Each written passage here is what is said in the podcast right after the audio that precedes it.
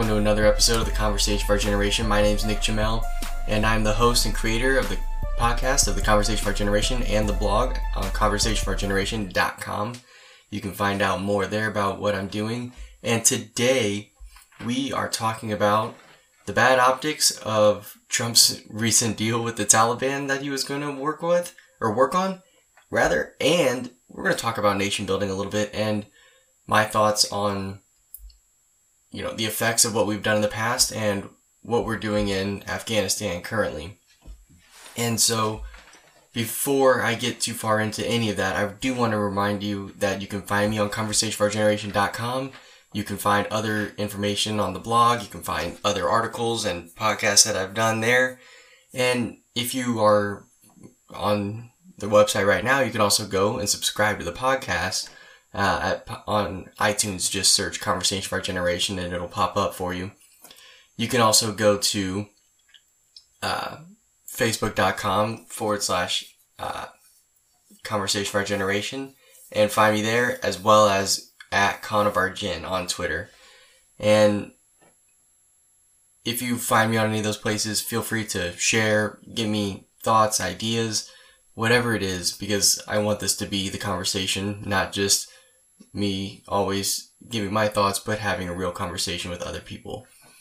And so, with that, let's go ahead and hop into the.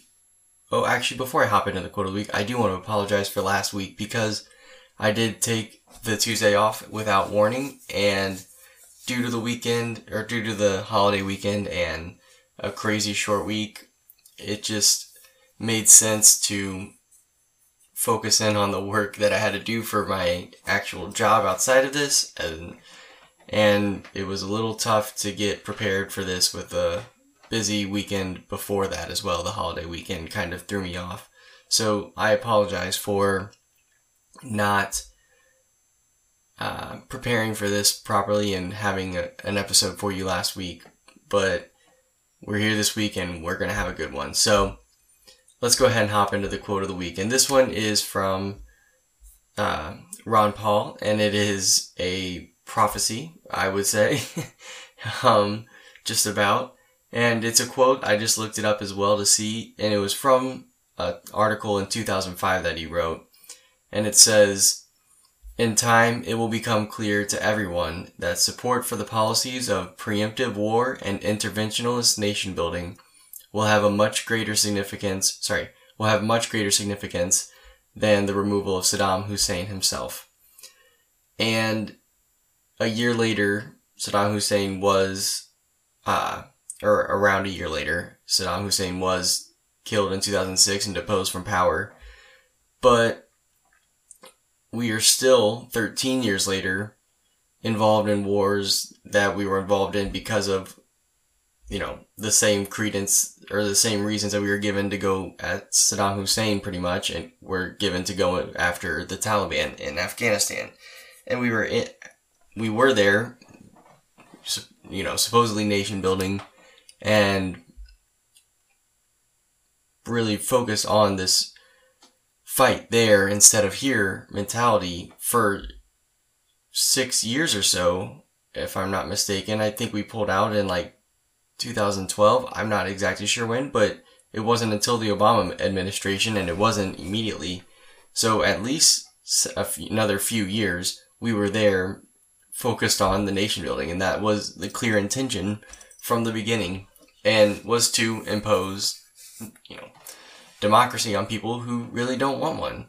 And that's not to say that Saddam Hussein was a good man or a good leader. He was a, hor- a horrible person and he did horrific things.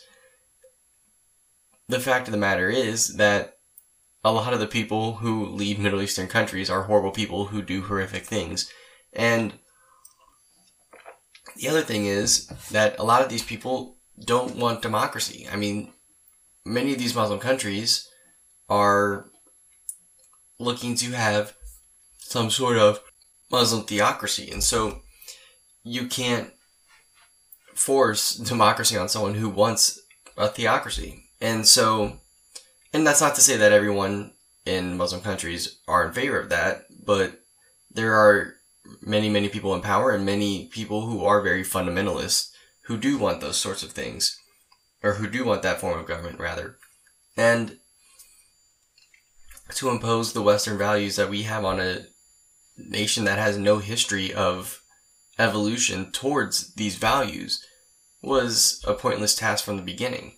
And so I think that Ron Paul saw the writing on the wall there and realized that this was not the war to depose an evil dictator and you know get him out of power. It was to impose Western values and build a nation, you know, have a, another shining democracy like Israel, you know, that was the supposed plan that you, if you could have a Muslim country successfully, you know, enact a democracy, then you might get others to follow suit. And personally, I don't think that would be a good thing. I, if you've ever listened to Ben Shapiro's video on what many Muslims across the world believe, I mean, I, I mean, there's plenty of really bad majorities that you wouldn't want these things enacted. And I think that a lot of these uh, really evil regimes actually keep in check. Uh, I mean, I think that there is a lot of female genital mutilation, lots of horrible things that happen, but a lot of the places actually prevent that at large scale. Now, do people still do it? Sure. But I don't think that it is as much condoned by, you know, the Saudis or, you know, some of these leaders. And, you know, the idea of democracy is that it is for people who yearn to be free and who utilize their freedom for good. Monarchies are great for keeping a stable order with a bunch of hooligans. and and that's kind of what you have right now in the Middle East. And that's not to say that everyone there is bad, but I'm I don't think you would have a good majoritarian rule there. And so Ron Paul saw all of this and really noted a year before we deposed or got fully got rid of uh, Saddam Hussein that this would become about nation building, and it has been for the last 13 years in Afghanistan. And so today, I want to talk about uh, talk about nation building and talk about two of the examples I think that people hold up and why um, one people say worked or would have worked better had we done it sooner, and I disagree.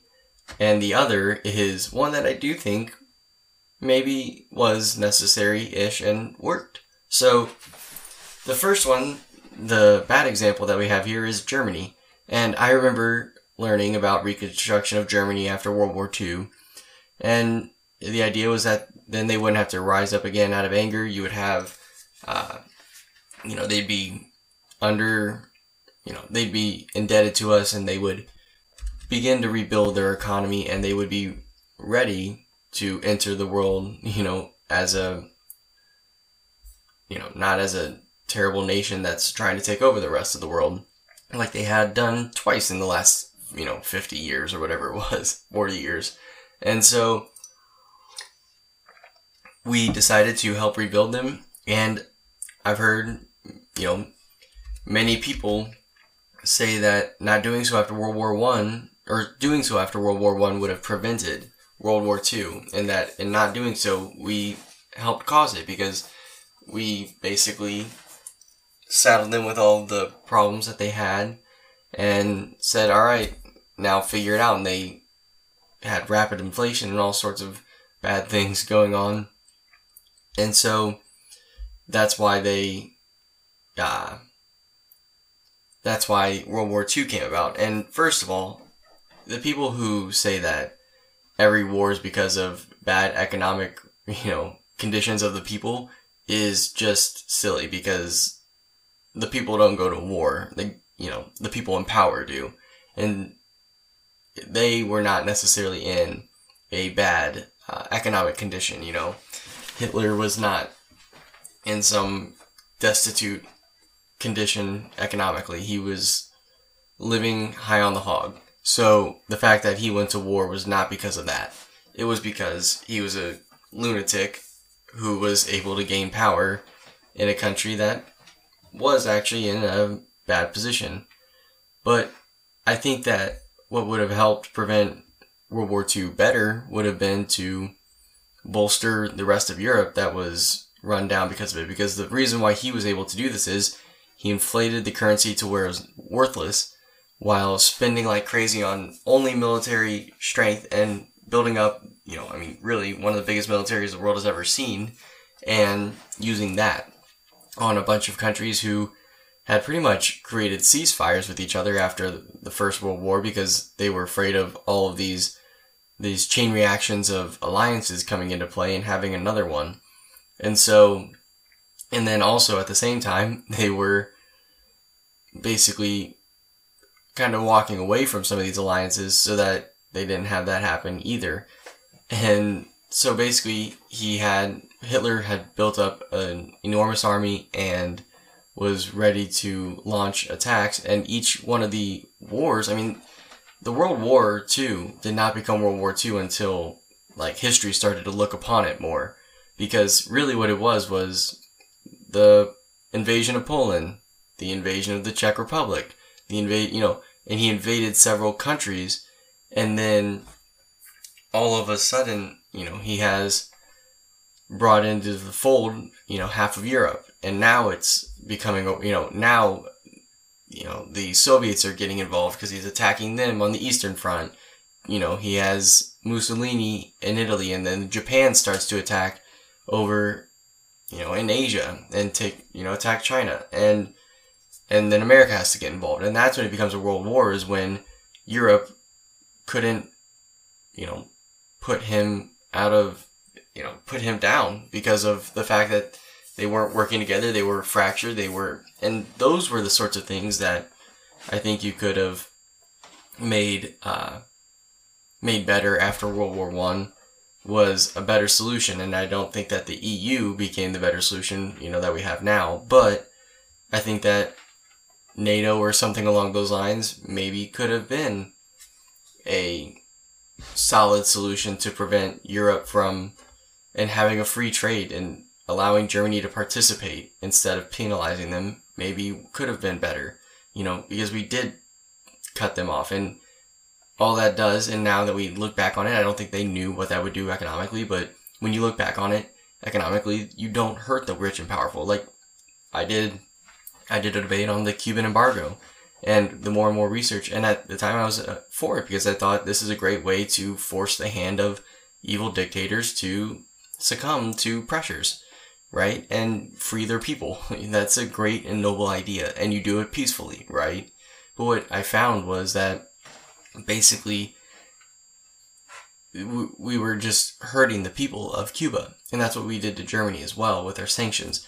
And now sanctions can work sometimes when they're done correctly, for instance, with this, uh, the Magnitsky Act, which is an act that freezes oligarchs' bank assets, yeah, if they're holding like basically if you're holding money in any of these foreign banks to keep it away from your people and hide it, then they can freeze it. And they've started passing these around the world, and so now the oligarchs are losing their money. Yeah, that's an economic sanction that works. You know, if you're guilty, if they're guilty of human rights violations and you we can seize your assets, that's basically what it is.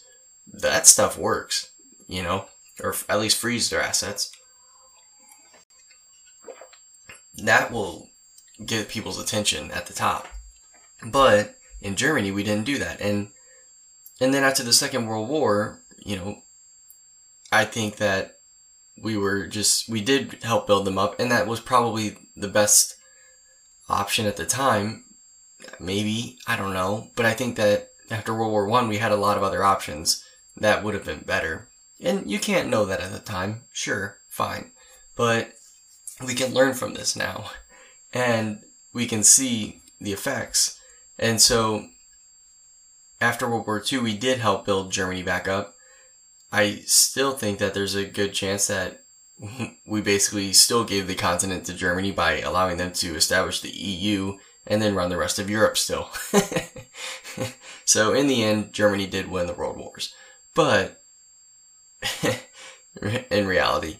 But we definitely could have done more, I think, for the nations that were around them. I mean, Europe is in shambles because of what Germany did.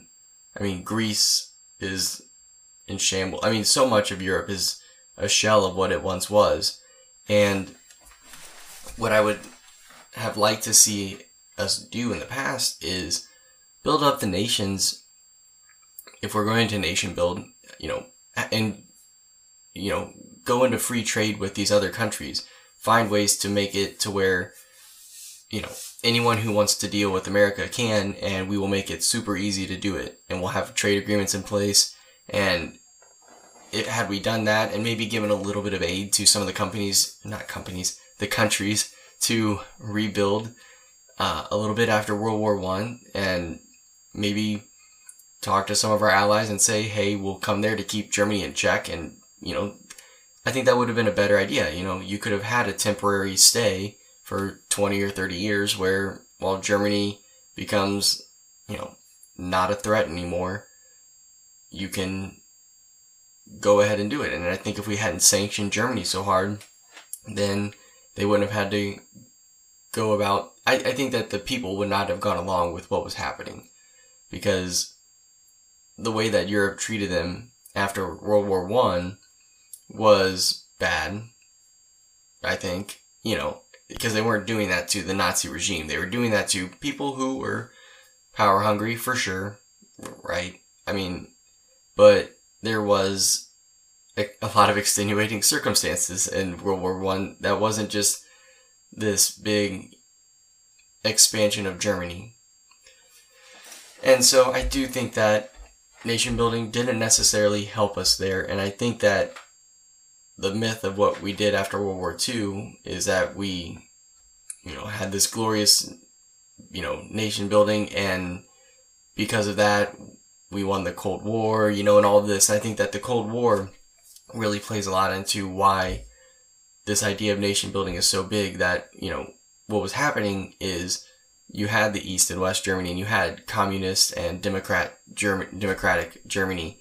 And you know you basically saw that the side that was under the control of the USSR or under the rebuilding of the USSR was a hellhole.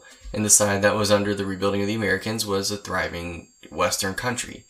And so we were able to continue to create this mythology do or based on that that helped us to you know that now we're propagandized into this glorious idea when in reality there was a lot of other options on the table. And when we did do that that was probably the best option that we had probably. And that was probably the only option that we had if we didn't want all of germany to be under uh, soviet control. But in the meantime because of our lack of helping the other countries in europe the Soviets were able to take over the entire rest of Eastern Europe, basically. So while we were sanctioning Germany, the USSR was conquering much of Europe. And so, and strengthening itself, and now we had to do this in opposition to them. So, I don't think it's necessarily the case that it was the best idea. The other place, though, where I do think it may have been more necessary is in Korea. Now, whether or not you think we should have been in that war in the first place, fine. You, you can have that discussion. But I would say that being in Korea is, has been much different than Germany. You know, the, since the end of the Korean War, North Korea has been a threat. China has been a threat to that peninsula and North Korea has been a threat to the southern half of the peninsula. And if we were to, if there were to be some sort of outbreak of violence there, we would have to enter into, and I don't know if we'd have to, and but it, let's say we would have to enter into some sort of conflict. It is definitely cheaper to have a small number of troops there in peacetime just reminding Kim Jong Un that, or the Kims basically, that, you know, we mean business. Don't mess with this part. Don't mess with this half of the country or this peninsula, and we won't mess with your half. You know, if you have that presence, that's one thing. Because we really didn't do much. We haven't done as much to build them up and to have this, you know, we've basically created a small trade partner and allowed them to innovate. And so it wasn't as intense of a process as what we had in Germany and the rest of Europe. And also, we didn't really cause this. you know, the fact of the matter is that we really caused the circumstances for World War II to break out again, in large part. and because we, you know, we pissed off the Ottomans, we pissed off Germany, we didn't help Italy, we, uh, Japan was just nuts at the time. And so, and so we kind of allowed for all these nutsos with Mussolini. I forget the person in charge of Japan at the moment, and uh, and Hitler to come together and to talk about these things. Hell, Stalin was even in for a while until uh, Hitler turned his guns on him, and so we have these four just nutcase fascist dictators.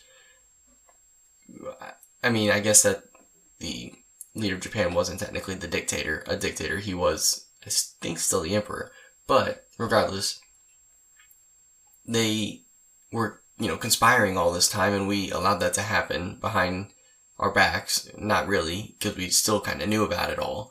And so, in Korea, for on the other hand, you know, basically what happened was there was an outbreak of this communist regime that was starting to take over and they called in for our help or we went in to help to prevent Soviet, uh, the spread of Soviet influence. One of the two. And because of that, we did stop the spread of Soviet influence past, you know, into South Korea. And now you have, I would say, probably the starkest contrast and the best case for you know, free markets over communism that you could possibly ever see. Two people. I mean, it's like if you have to imagine that's that's like if you know, northern and southern Indiana were communist and capitalist, and the stark contrasts. That's, I mean, that's like this. I mean, I don't. Even, I think Indiana might be bigger than Korea. I don't know. Eh, that's probably not.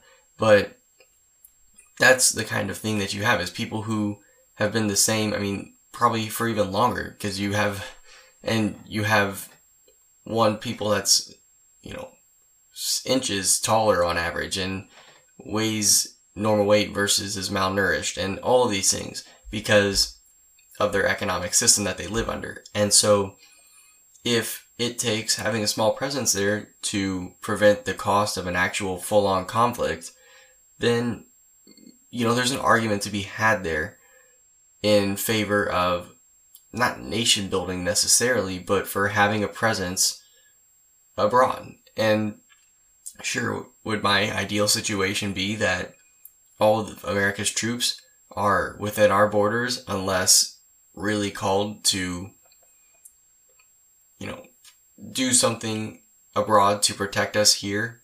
Sure. Because I don't think that the idea of taking the fight over there always is the ne- necessary thing.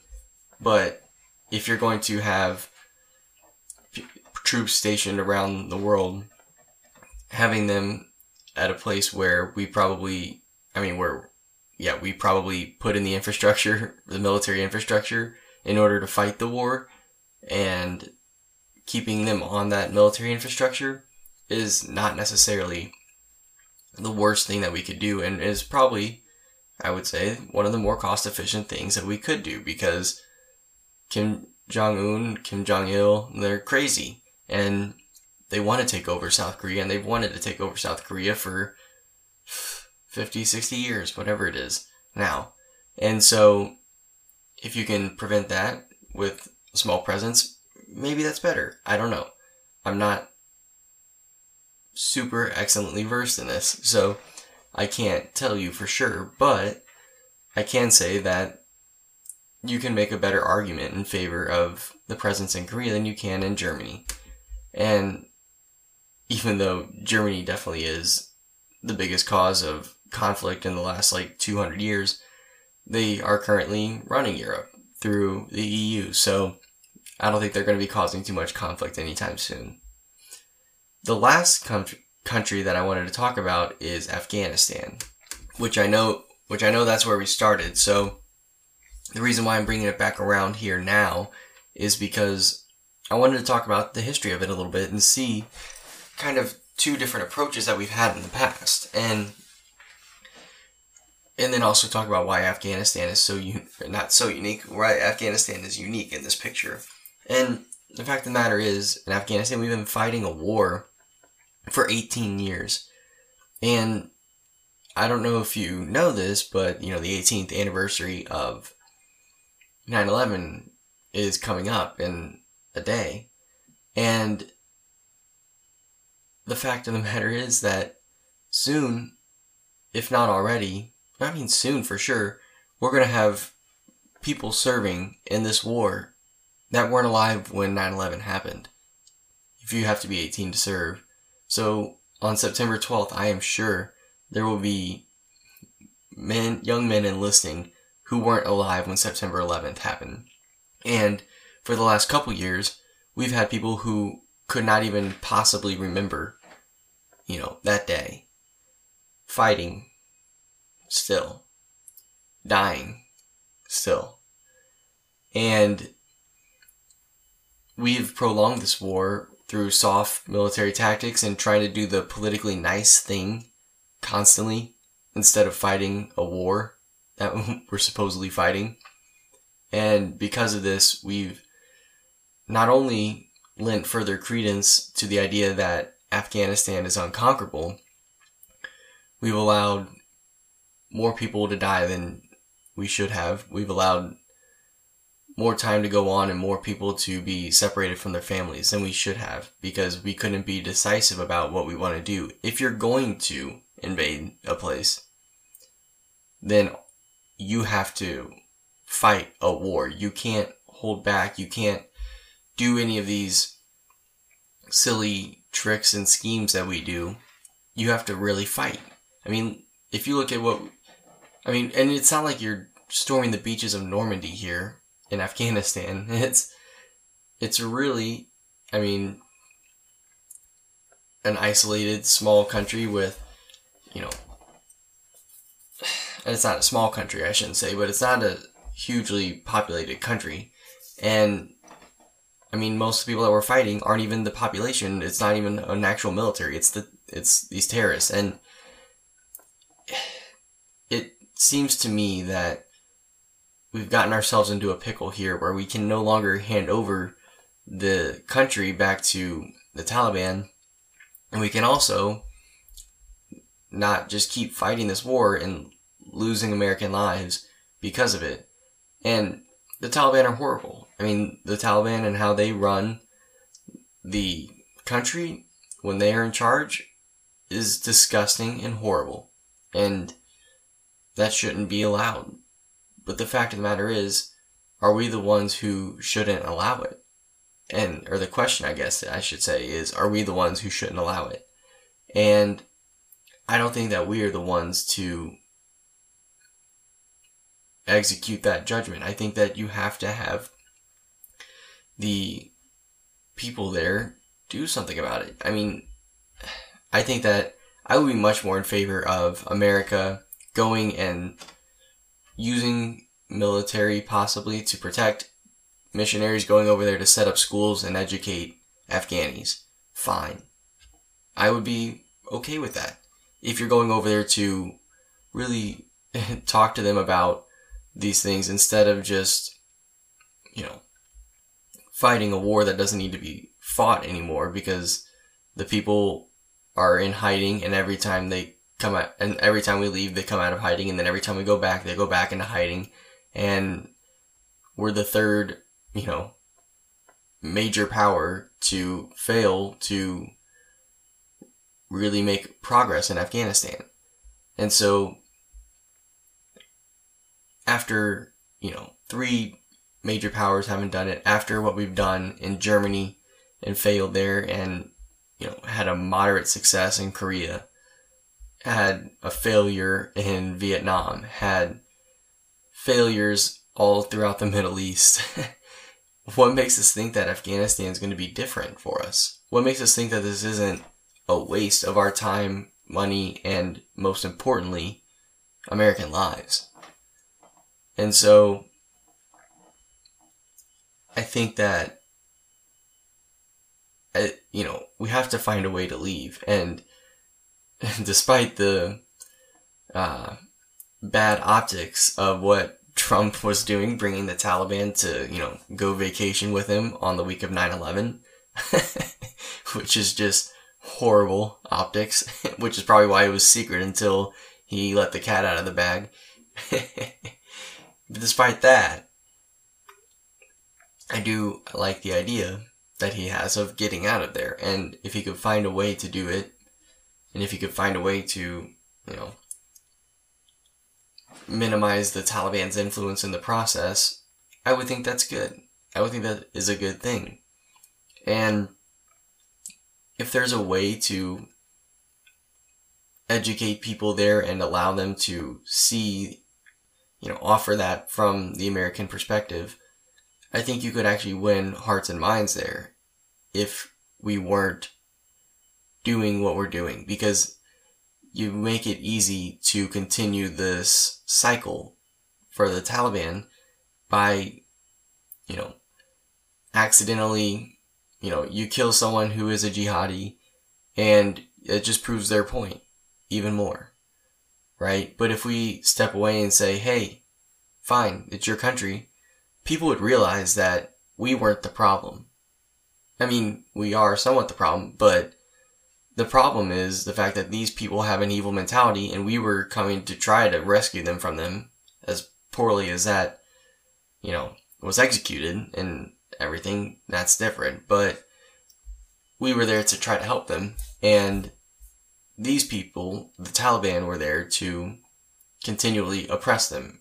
And we were there as their liberators. And I think people would realize that in very short time. And I think some people do realize that. But I think that way too many people now don't see that. And it's not because of, you know, their stupidity or anything like that. That's not why. It's because we lend credence to the narrative that the Taliban offers continually by being there, by the fact that just like we have people who don't remember 9-11 fighting, I mean, there's people who are fighting for the Taliban who were not born when 9-11 happened either. There's people who don't remember that happening. And now all of a sudden, this, for their entire life, these, these foreigners have been in their country killing their uncles and, you know, their cousins and so on. And now they're radicalized too because of the narrative that they're being offered, their answer that they're given from these people who were attacking. And so if you look at it that way, I mean, just picture, you know, my brother's 16 ish, somewhere in there. You know, picture a high schooler that you know and what they would be like if a foreign invader had come and killed their dad, their uncle, and three of their cousins. What would that person do? You know, how would they react? I know that if, I would like to think at least that if I were alive during the revolution and, you know, something like The Patriot happened, where, you know, Mel Gibson loses his son and goes and fights. Um, if you have something like that happen to you, that you would get involved, that you would say, this is the time now where I stop talking and start doing, because these foreign invaders are, you know, attacking my family. You would do that. I would think most sensible people would, especially when the narrative is what it is, and you're not well educated on what the world is like, because you live out in a place where they've deprived you of that for, and deprived everyone there of that for decades. So, I think that truth wins out more than force. And my hope is that in Afghanistan we can allow the truth to come through by getting out of the way and showing the lies and the falsehoods that the Taliban are trying to sell.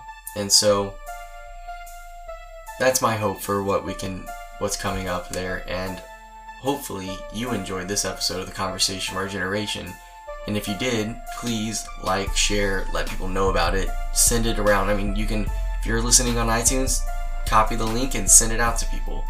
Uh, but please definitely let people know about this podcast. And the more you talk about it, the more it spreads. If you go to, if you do listen on iTunes, definitely give it the five star rating and uh, and a good review. That stuff really helps as well. And you can also go to facebook.com slash conversation of our generation or Twitter at God of our Gen to continue the conversation there. Thank you so much for listening to the conversation of our generation, and I'll talk to you next week.